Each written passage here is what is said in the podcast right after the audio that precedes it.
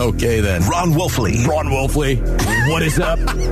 Witchbuster extraordinaire. Love that guy. Luke Lapinski. He sounds pretty good. He sounds pretty articulate. Wolf and Luke. 98.7 FM, Arizona's sports station. Yeah, live from the Auction Community Studios on this Thursday morning. It is the Wolf and Luke Show. College football really begins tonight. Wolf, how's it going over there? Man, I'm doing well right now. Feel a little odd right now, Basinonians, because I am not wearing the cap, and the cap is not on, and that means it is not pulled low over the brow. Um, I feel a little, I don't know, like the Emperor's clothes. That kind of broadcast, if you know what I'm talking about. But man, we do have some college football, and I'm excited about that. I really am. It it gets started tonight. ASU, NAU at Sun Devils. Here we go, baby. I've talked myself into six or seven wins. And I, I will explain later on in the show. All right, But I, good. I, I talked myself. I, feel So like I'm being saying? We're, reasonable. we're actually going to be talking some Sun Devils football. We got some Is Sun Devils football coming up in about ten minutes. We're going to talk to Chris Karpman later on too. We got we got a lot of ASU on the uh, on the schedule today. Let's get it, shall we, boys? Uh, I got some D backs as well. Certainly after whatever happened last night, Lorenzo Alexander's going to join us in hour number two of the show. We got some good stuff to talk about with him, college football expansion. But I tell you what, Wolf, we are going to start with the Cardinals in a theme that I know you are embracing for the Phoenix Suns. Uh, they are the Cardinals flying under the radar. Now, for me, I think it's more ridiculous that the Suns are flying under the radar, having just been to the finals and having just won 64 games within the last two years. But I don't think this is necessarily a bad thing for the Cardinals, even if it's where they, quote, should be, unquote, right now. I could not agree with you anymore. Um, listen, the Cardinals, they they are getting zero respect from the football universe for the most part. They are. They're getting zero respect for a team that won five and then eight and then eleven. Um, for the most part, there are organizations that are out there. There are there are powers that be out there right now who look at the Arizona Cardinals and do not see a team to be respected. And I love that. Well, so I'm looking at the uh, the the this is just CBS's 2022 preseason All NFL team. Okay, so they went through. Okay, everybody made their cut downs to a 53 man roster. They did their own 53 man roster, the best players at every position. Okay, Oh, okay. And they went through and they you know they have three quarterbacks. They only kept three running backs, not five like the Cardinals. Uh, Okay. let's see, they kept six receivers. Okay, so I mean it's, it's a full roster, not one Arizona Cardinal on the team. Okay. Um, you had something too looking at at, uh, at preseason awards predictions. Not one single Cardinal out there. And again, I'm not even saying that this is wrong. I understand the way last season ended. I'm just saying this might be good for the Cardinals. Yeah, listen, it can be good. It all depends on the leadership inside that locker room and how they adopt this. Um, clearly, right now, the football universe once again doesn't respect Steve Keim getting an extension. They don't. They don't respect Cliff Kingsbury getting an extension. I've seen Cliff on the hot seat. Exactly. Do you believe that? I mean, for 74 more years. Kyler Murray getting a massive extension. They don't respect that. What they did in 2021 or what they did in the offseason, there there is zero respect whatsoever for the talent level on this team. They they think Chandler Jones was the only guy playing defense last year. I mean, they look at this team right now and think the offensive line stinks. And they might be right, ladies and gentlemen. And that's the thing I love the most about it. Hey guys, this is a this is the ultimate meritocracy. What do you say you go out and prove it? I go, man, I, I don't know. Isn't that the way it should be? Isn't every professional athlete trying to do that at some point in time? Prove the fact It's the that essence he's of sports. That's the whole. That's how sports what started. it's supposed to be. It's supposed to be that, and that's why I love it. Yeah, put my back to the wall, man, and here we go. Because it's the ultimate meritocracy. You've got to prove that they're wrong or prove that you're right. I've got certainly some questions about the Cardinals. Most of them on the defense. They are questions, though. That when I say questions, I don't mean they've already been answered in my mind and they're going to be bad. I just have questions, so I understand why they're not getting like Super Bowl buzz. It's fine. I get all that, but every time they're doing these like these preseason awards and or like a preseason all roster, all NFL roster like this stuff that ultimately doesn't mean anything.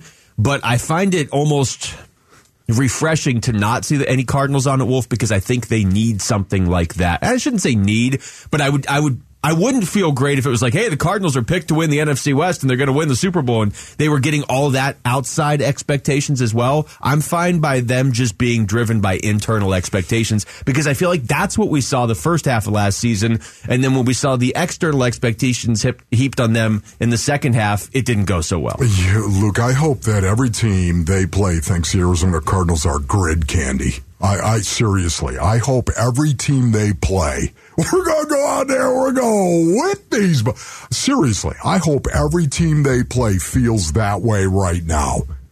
And and I hope the Arizona Cardinals take this pretty boy football notion that is still out there. And oh, by the way, alive and well. Even though, once again, going into December of last year, the Arizona Cardinals were the number five run rate team in the National Football League. They finished in the top third in run rate.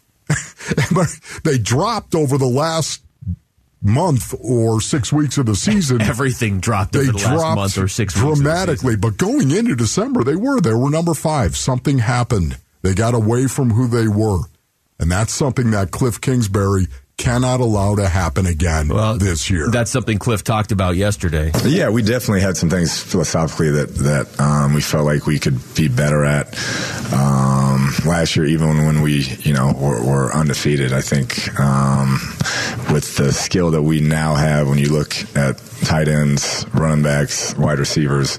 Luckily, we have a little bit more depth, and if somebody gets hurt, people can step in. But yeah, there's th- some things philosophically that we're going to try to be better at, and um, you know, not depend solely on just one one receiver to set everything up. I, I don't remember a year with the Cardinals. Maybe they're maybe I just don't remember anything before like yesterday with the way this week has gone. But I don't remember a year where it was so feel really good about the offense and I don't know what to expect from the defense. You know, you have years where you're like, okay, I don't know what to expect from this team. They don't have it. Or, you know, there's like 2015 where you're like, okay, this, this team, 2016, maybe they go all the way after, after getting to the NFC championship in 2015. This year, it's like, that offense, he just said it. They got depth too, so nobody's injury proof, but they could at least withstand it a little bit. The problem is they're already having to withstand it on offense. Defense, it's like they might be really good. I don't know yet. Yeah. Yeah, they might. You know what? Honestly, right now, I'm uh, just listening to one receiver setting everything up right there at the end of that cut. That to me, Luke, that that is obviously a reference to whom? D Hop, DeAndre Hopkins, and what DeAndre Hopkins did for this team. And then all of a sudden, we all know how they really missed DeAndre Hopkins the last half of the season. And now, going into this season again, the first six games, he's not going to be there. He's going to be suspended. So, how do you do that? How do you actually make sure that one receiver is not dictating whether your offense works or doesn't work? You know what you do? You line up and you run the ball. You run the, you attack the line of scrimmage and then you go ahead and use play action to throw the ball. That's what you do. That really is a massive help to a lot of your wide receivers in terms of getting open. Sounds so simple when you put it that way. Run the ball, play action off of running the ball. I just think I think you have to do it. And again, this is something that I think could benefit the Arizona Cardinals at the end of the season. Because as you're traveling on the road many, many times, if you happen to go to a cold weather city, and again, uh, you can look at the the schedule for the Arizona Cardinals and figure out what I'm talking about, but you've got to be able to go out and hold up in terms of running the ball and being physical. And this is something I think they got away from at the end of last year and they got to get back to. Well, and, and I think you sort of stumbled on something there too. You know, Cliff's first year, you're going from three wins anything above three is, is improvement, right? You go three to five, you go five to eight, you go eight to 11. The improvement has been obvious in the sense that you could just point to the numbers each year. This year, I think it's going to have to, you're going to have to look a little bit deeper. How do they play without DeAndre Hopkins? You know what I mean? How do they play in the second half of the season? Not super deep, but those are the areas you're going to look for for improvement because they could absolutely win 11 games this year and have it be a better season than, yes. than what they had last year. Yeah. Yeah. You know, and, and again, prove it. Prove it. You know what? That, that is something that every player, every professional athlete should relish the opportunity to prove it what is wrong with that?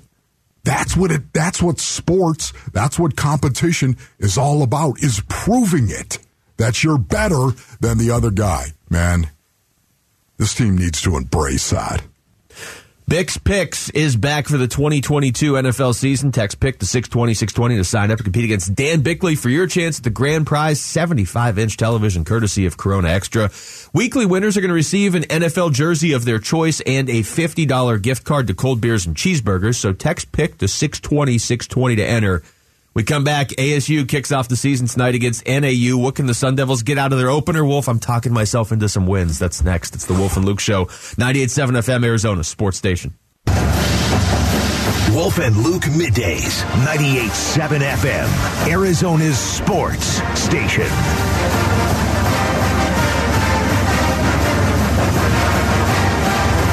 All right, Wolf, a year ago at this time, I was looking for a double digit win season from the Sun Devils.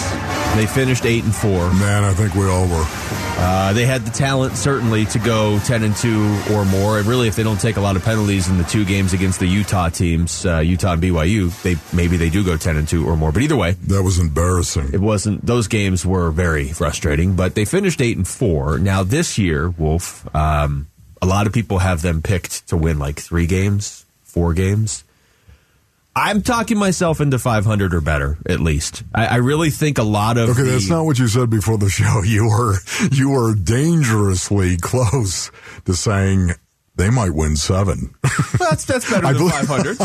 500 or better. Six wins is 500. Okay, I thought you said five hundred. Yeah, Okay. okay, All or right, So better. you're so you're saying better. Okay. I, I can You- talk myself into six or seven wins. I really can. Okay. Okay. You going to follow me down this path? You know, can I watch him play? Can I watch him play tonight? Because how honestly, right now, I, I do believe that you can watch this team play tonight and you can start putting some of the puzzle pieces together. Well, that that's kind of where I wanted to start here. What can you take from this game against NAU? Because on on the surface, it looks like the sort of game where if you win, well, you should have won. It's NAU, and if you lose, then everybody's just going to go into full blown panic mode.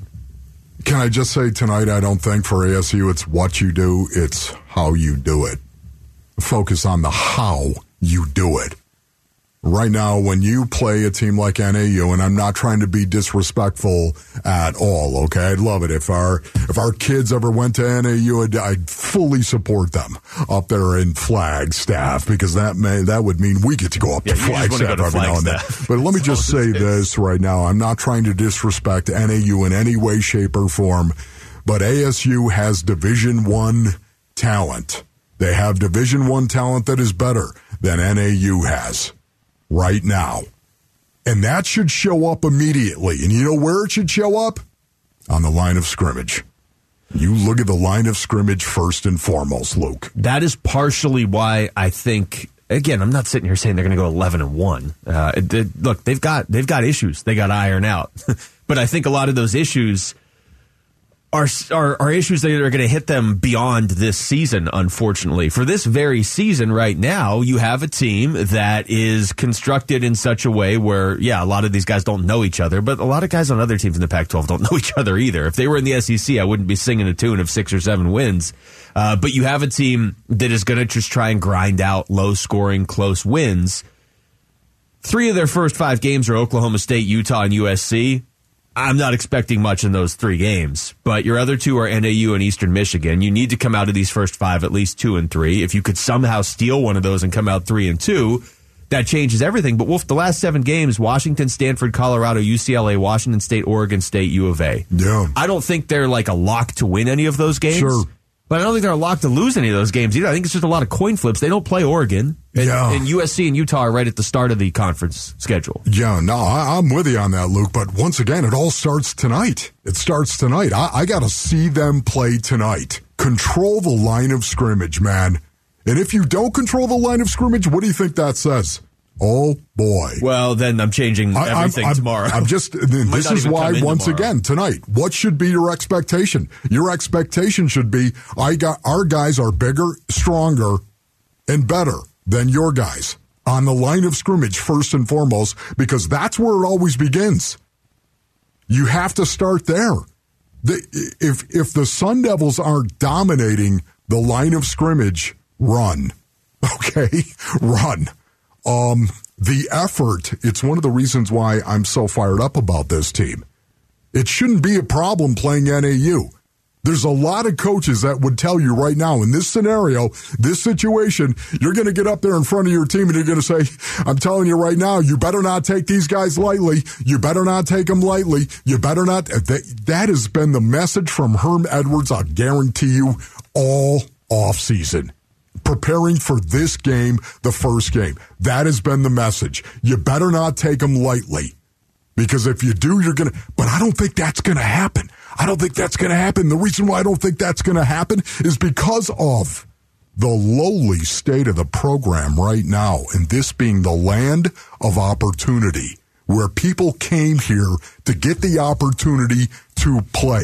I think effort, guys who want to be here, and guys who are going to try super hard. It's one of the reasons why I look forward to this team playing and watching them play because I think they could surprise a lot of people because of their desperation. And and the thing though that they are going to have to do better than last year. Last year's team was more talented and they had played together. And, and everyone told why. them that. Everyone told them. Well, that. so that's why this year, like you can't just be taking 15 yard penalties after the play. Hey, we stopped them. It's it's fourth and 12. Ah, you know what? I'm going to shove them in the back and we're going to give them another first down. We're just going to move BYU down the field until they beat us with with penalties after the play. You can't do that stuff this year. Last year you had the talent. This year you have a lot of unknowns, and you don't have as much talent th- this year as you did last year. No. And you don't have the cohesiveness that you had from the year before.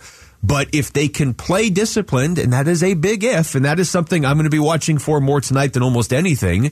If you can eliminate the stupid penalties that plagued this team last year, and if you can play more fundamental football, I think honestly that's the way Herm is more comfortable playing anyway. I think he is is more than happy to play a game that is is fueled by your defense and running the ball a lot with two running backs and maybe throwing to a couple of the tight ends and your quarterback can run a little bit. But if you're going to play lower scoring, tighter games, there can't be these these 15 yard penalties when Sure. you held, hold a team and they have to punt. No, you can't no. do that. But that's a collective right there. I'm talking more about the individuals. What else should show? If, if in fact you start on the line of scrimmage, Basinonians, and audience, the next thing, speed advantage. What kind of speed advantage do the Sun Devils have? Is there a noticeable difference in athleticism out on the field? Because there ought to be.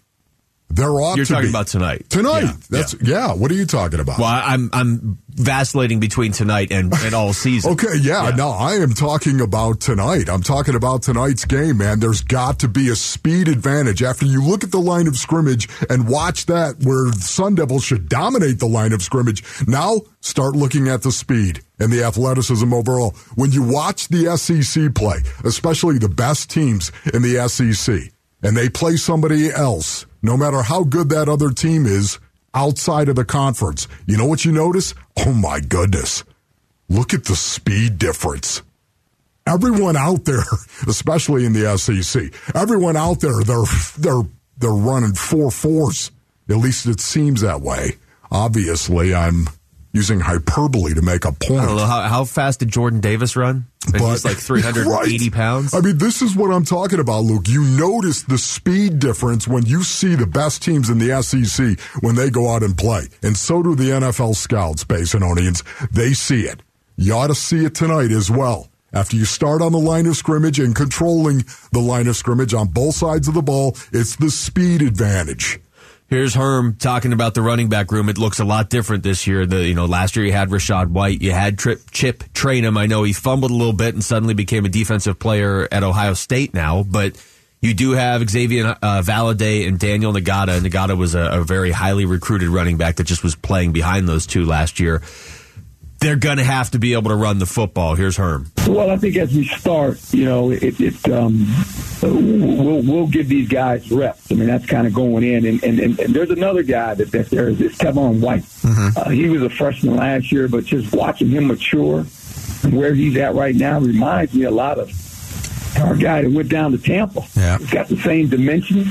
Um, I'm not saying he's him yet, but um, there's a lot of qualities that he shows that's very interesting. Well, it would really help if Tevin White was actually Rachaad White. That would that would be a good thing because Rachaad White covered up a lot of uh, mistakes that was that were being made around him last year. You know, and just playing Herm right there, it makes me think of the coaching staff, Basinonians. And when you think of last year, I think of the discipline issue that was on this team. And that is something that Herm has got to embrace. Herm knows this better than anybody else. The lack of discipline on this football team, the penalties, the turnovers, the mental errors, they were egregious. Herm has got to do this. He's got to take the responsibility. The entire coaching staff has got to do this as well. Discipline. That's what I'm looking for tonight outside of the line of scrimmage and the speed difference that ASU should have on the field. I'm looking at the discipline because that was the issue last year. That, that's the biggest thing to me. I hear what you're saying. You should have a huge advantage with speed and, and really athleticism against NAU, but big picture for this season, they need to find a different way to win games. They're not going to win on talent alone this year they have to be fundamentally better and they have to play with discipline. Uh, all right, we'll get more into ASU throughout the show, certainly. But uh, text us your thoughts to the FanDuel text line at 620, 620 right now. When we come back, Chandler Jones gone. Cardinals season starting in about a week. So who is going to step up as their leading pass rusher? There's a lot of questions there. We'll try to answer some of them next. It's the Wolf and Luke Show on 98.7 FM, Arizona Sports Station. Hi, this is Marcus Golden, and you're listening to 98.7 FM, Arizona Sports Station. Sets up, gets hit by Golden. The ball is coughed up. Golden picks it up. You can hear him chirping the entire practice, and if he sees somebody that's not bringing the same intensity to a drill to let them know. Playing with a bunch of dogs, man, a bunch of tough guys that just love football. I'm looking forward to bringing that dog mentality back. Guys flying around, making plays. His nickname is Junk. It's Junk Hurt Dog, I guess. Woo! Marcus Golden is back. I feel good. Wolf and Luke talk Cardinals now. Uh, yeah, I think we'll all feel good when Marcus Golden is back, Wolf. I think that's where this conversation has to start. If you're talking about how do you replace Chandler Jones, you're not doing it with one guy, and you're trying to do it a lot of different ways. And as you've brought up multiple times, Vance Joseph is going to be maybe the main guy with how he schemes things up, but it sure would be nice to have Marcus. It was just good to hear Marcus Golden right there. Yeah, that's my dog, Luke. It's been a Seriously, month. I love Marcus Golden uh, as a man, as a football player. I can tell you right now, he goes about his business. I think the way that he should. I was a little disappointed if, in fact, if in fact this is a hold-in, if in fact this has been a hold-in the whole time. I understand. Um, at the same time, I would say to Marcus, and I'd say this in a conversation to his face because I love the guy. If he ever asked me, if he ever cared about it, I would tell him, "Hey, listen, you signed a contract. Honor the contract." That that is, um, I know that's old school, Basinonians. I know that it is. I get that, but it is what it is, as Bill Belichick once said. Well, that is, it is what it is. It's impossible to argue with, just philosophically. It is. It is what it is. Uh, I tend to agree with you. You signed the contract, you need to honor it. But man, Marcus Golden has outperformed his contract, and as you always say, this is a mercenary league he is not getting paid equivalent to what he did last year and what they need him to do this year. Yeah, listen, uh, there are guys right now that are approached by organizations where they want them to take a pay cut. I understand that. The organization can do the exact same thing. But see, as a man, I'm not an organization based on earnings. I am not. I am one.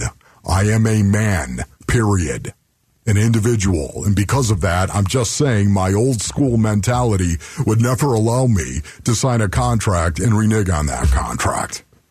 Now, I, I get it. Organizations, they come back. Hey, listen, you know what, Luke? You've been uh, you've been okay, but we're going to ask you for a pay cut. You Is say that this all right? to me every day before the show, and I feel like it's unnecessary. you know, so I understand it. It's a two way street right there, but there are certain organizations in the NFL who still they they refuse to renegotiate. They refuse to do it. Uh, the Pittsburgh Steelers come to mind, as a matter of fact. Isn't that right, Antonio Brown? Isn't that right, Lev Bell? Think about the players they've let walk out of there. Yeah. And that was Antonio Brown before, I guess it was right as he was starting to get a little out there. You know what I mean? Yeah. Antonio, there was a long time in Antonio Brown's career where he just quietly was one of the best receivers Yes, in the NFL, and that's what the. Steelers got. Uh, so look, Marcus Golden's obviously a big part of this. He doesn't necessarily, uh, he's, he can't be all of it. This is Dennis Gardeck yesterday talking about the pass rushers Arizona does have. Uh, it's next man up. We got to roll. Um, so so get everybody on board. We, it's the the Arizona Cardinals outside linebacker room. So there's a standard. Um, the young guys understand what that standard is, and now it's time to go out. See, well, if I, I can get on board with this, it just it needs to work. You know what I mean? That's so good, Luke. I could get on board Man, I with could it get on board with this, but it needs to work. Yeah, that's- that's all I'm um, asking. Okay, okay, so you're not going to get it on board if it doesn't Well, work. Well, I'm going right? to get on board you down? first. Okay. but I'm going to get back off board Okay, if like four great. weeks in they have one sack and we're like, maybe you should have replaced Chandler Jones. But I can get on board with the mentality of, all right, you know, let's roll through some of these. Took a couple guys in the third round, and Jay Sanders and Cameron Thomas, and you have Dennis Gardeck, and you Victor Dimukeje is, seems to be evolving. And Stop right no, there. Oh, stop on Victor. I got to know right now. I just went a little meatloaf. Wow. Oh, stop right there on Victor Dimukeje. We should have a wheel of pass rushers that Uh, we spin. each. This is this guy right here. What what Victor, can I talk to you for a minute? What what exactly are you becoming? That's what I want to know. This guy, here we go, everybody. Hey, it's America's favorite game show right here. Name the edge guy. the wheel of edge rushers. the the wheel of edge rushers in the National Football League, and it comes up Victor Dimukeje. What what is going on here? Could the Arizona Cardinals have possibly found gold in the sixth round of 2021? I don't know what the answer is right now, but there are some dudes who are talking about Victor Dimukeje. I'm talking about guys inside the locker room. I got Dennis Gardeck right here talking about him. Oh, Here's- okay. here's Uh, I was talking about offensive linemen, but go. Oh well, okay. Uh, this is specifically where he has seen Dimukeje improve. play speed. Um, he's he's a guy that I kind of noticed early on. Like this guy's going to be a dude. Um, he took his off season incredibly serious. Um, he did some boxing with me, but that was after all all the work he had already put in. But um, it, it, it, he's got a cool story, man. I'm excited to watch him uh, again be able to cash out all that hard work he's put in. Um, really proud to be in the linebacker room with him. What is good, Gardeck? I mean, I love it. You know, with Dennis Gardeck, um, this is one of my favorite guys on the team as well. Uh, you, you just know. It should be obvious to everybody. Um, but it just, uh, yeah, okay. Um, I I do relate to an awful lot of what he has been through right now. Um, he continues to beat the odds. This is a guy I think is going to have a 10, 12 year career in the National Football League from Sioux Falls, everybody. Yeah. Not a lot of guys making it in the NFL, playing in the NFL from Sioux Falls. I'm just saying. This guy, what he says, I, I love the fact that he he will even compliment somebody else that is also a guy that is flying under the radar. Dennis Gardeck flies under the radar, and so does Victor Dimukeje. the last time I interviewed Dennis Gardeck, he quoted you back Nope. to me on this show. I, I think it was Wolf actually that came up to me um, and and said like when I was a rookie, what got you here is all you need. Like they know who you are. That what what you did is what got you here, and that was kind of like, hey, I don't need to be an NFL player. I don't need to be anything other than what I am, and that kind of just settles you down. You're you're not pretending to be something. You can just go out there, play, be who you are, and I I think that mindset uh, it, it, kind of frees something and allows you to play better and, and more your more natural style. frees you, man. That's what it does because you're not thinking of some standard that is in your head. Just go out and be you and do it to a hundred percent. That is that is the beauty of it, man. And this is why this is why I'm interested in Victor Dimukeje because I think he's built kind of like Dennis Gardeck. I think he's built like like the junkyard dog, Marcus Golden. I think he's built like that. We've come full circle. And, and that's why I can't wait to see how he plays. This is, by the way, another one of the many examples for why Maloney is the best I didn't tell her to play that. Yeah. Right as I finished setting it up, she just played it. She just had it queued up from nine months ago. Yes. Yeah. Look Don't at let that. it go to your head. That's what. All right. Amazing what listening to the show does. At least one of you is. Uh, all right. After blowing out the Phillies for two games, the Diamondbacks got a taste of their own medicine. We're going to react to that next. It's the Wolf and Luke Show on 98.7 FM, Arizona Sports Station. Wolf and Luke middays, 98.7 FM, Arizona's sports station.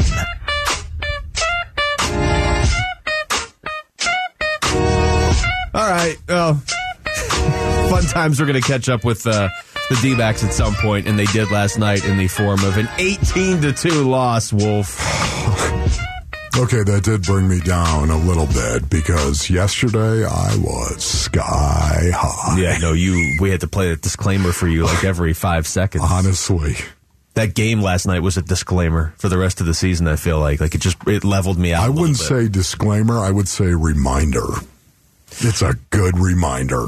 So, you know, we've been talking about the fact that Torey Lovullo, and it's a good problem to have, but it is something you have to navigate the right way, and it's not going to be easy every night. He's got a lot of young players that they want to see here in the final month of the season, and that means they can't all play every night. So last night he went ahead and he stuck with Jake McCarthy because McCarthy's hitting everything, and McCarthy promptly hit another home run last night. So McCarthy, I'm going to go ahead and say good decision to keep him in there. But uh, Stone Garrett puts him in, couple hits. Stone Garrett is uh, hitting 407 in his major league career. Stone is just eating up major league pitchers and spitting them out, metaphorically speaking. Uh, but no Corbin Carroll and no Alek Thomas, no Josh Rojas either. But you know, again, I understand you got to rotate some of these guys, and Rojas has been in a, in a kind of a slump lately. But no Carroll and no Alek Thomas, and those those are tough pills to swallow if you're a D-backs fan for a couple different reasons. I think, and and we can start with Carroll if you want, just because, man, he was generating a lot of buzz, and I'm assuming he'll be out there next game but he only played two games. That's tough. That that that takes some commitment to your decision to sit Corbin Carroll after just two games. I was just going to say that, Luke. Was anyone else shocked that Corbin Carroll was not in the lineup? Was anyone else shocked? Oh my goodness! I mean, all right. Um, I I understand you've got Bailey Falter on the mound. He's a southpaw. He's a left-hander. I, I get it. Okay, maybe you didn't want that, but uh, it doesn't seem like Corbin Carroll is a guy that was going to wither because he's facing a left-hander maybe out there on the hill or all of a sudden a guy that uh, couldn't go out and compete. I, I don't know. I don't know what it is. I do know this Basin audience, they know. They know why Corbin Carroll did not play last night. They know why. Um, I don't, but they have a reason. No, They had to, I- I correct? mean, Lovullo is so detail oriented with this stuff. Like he's he's just he, he's and I know sometimes the criticism is maybe he's he's overthinking it. Do you really want to sit Corbin Carroll? And look, I think you're not going to play him every game the rest of the season. Obviously, that wouldn't make a lot of sense. I think from a marketing perspective, though, boy, he generated a lot of buzz this week, and he had five RBI in his first two games. That one would be tough to go to him and be like, okay, you're sitting tonight. You know what I mean? Now, let's be clear. He wasn't going to drive in 16 last night. They could have played Babe Ruth in his prime. They probably weren't beating the Phillies. Babe Ruth have a prime? I think it was from the very beginning. Okay. Uh, the other one, though, the one that kind of confused me, Wolf, was Alek Thomas, who doesn't hit lefties great. He was always prime. But but but he um he Alek Thomas has been kind of up and down with the hitting lately, and he just had four hits the night before. As a manager, it'd be Yeah. tough. It would almost be tougher for me to go to Alek Thomas and be like, "Yeah, you're hitting. You were on a four game hitless streak, or I guess three games. Didn't really play much on uh, the previous night. You go four for five, and we're going to sit you the next night." That's the one to me that actually made less sense. Yeah, you know, I just, I, I, they seem like a package deal to me. Corbin Carroll and Alek Thomas. I, I maybe it's because I'm foreshadowing right now. I'm way out over my skis on this one. I really am, man, because I, I, I don't think I don't think we're ever going to see Corbin Carroll down in the minors again. The, okay, did I say that out loud? No disclaimer that say, time either. I didn't even hear a disclaimer. did I say that live on the air? I just honestly, I. I, I, can't believe they sat him down after the first two games that he played right in the middle. The very first game he played, he hits the winning runs. He knocks them in. He hits the winning Arby. What, what am I trying to say? My drove goodness. in the winning runs. He drove in the winning runs.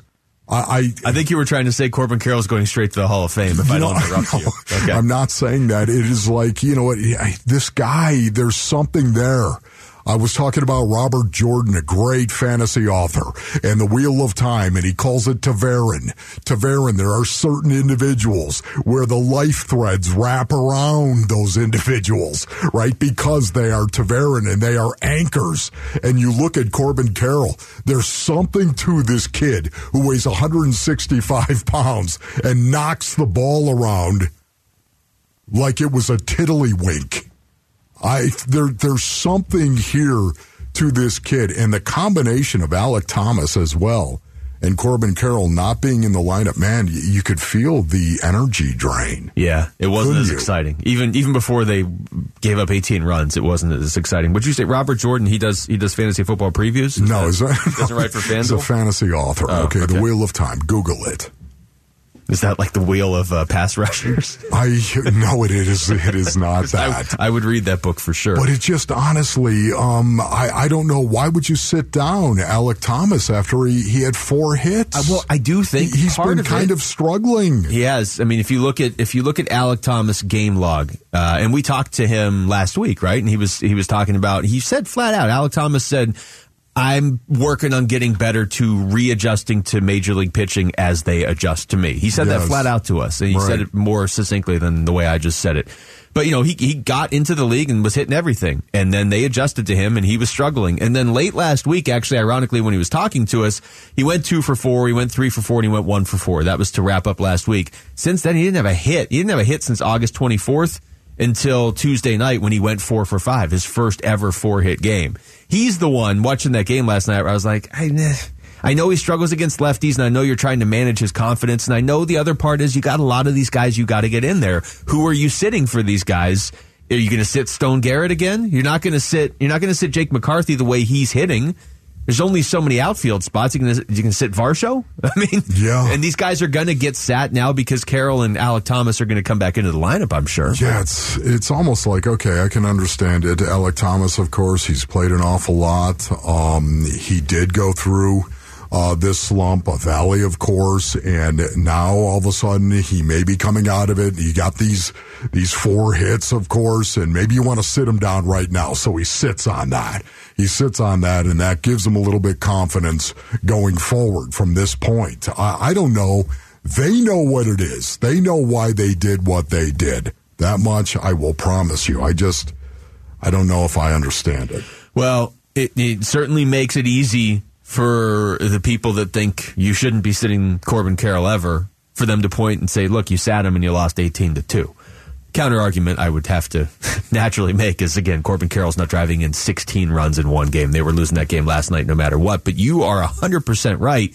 The, the vibe wasn't the same from the start of the game. Wasn't. The previous two games are like this. We've got something exciting that the rest of Major League Baseball doesn't totally know about yet. Last night it was like, all right, it's late August and we're probably not going to make the playoffs, and the Phillies need this game. That's that's what the game felt like. I, I want to see as many games as we possibly can where speedball takes over. I want to see as many games as we can, and maybe that's why they sat down Alek Thomas. Maybe that's it for him. Maybe this is, it's going to be to the wall the rest of the way here in September. Maybe that's what it's going to be. Corbin Carroll, how many at bats can he possibly get? That's the biggest reason why I was surprised last night. It's all about the at bats, right? This is what he's, he's got to see major league pitching.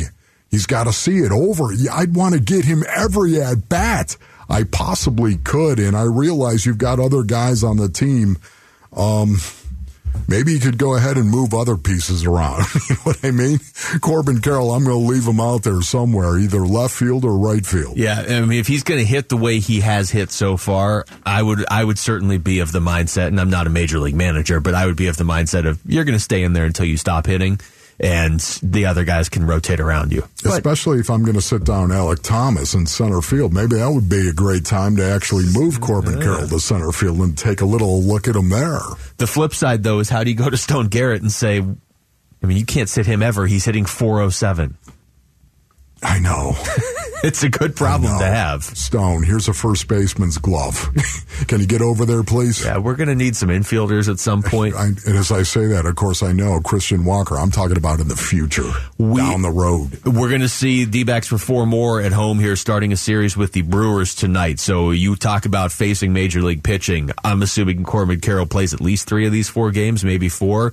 And in that four game series, you're facing Brandon Woodruff tonight and Corbin Burnes on Saturday, and those are two of the best pitchers in the National League. So uh, it'll it'll get interesting again here. I would assume as soon as tonight. I'm guessing he's going to be back in the lineup when we come back.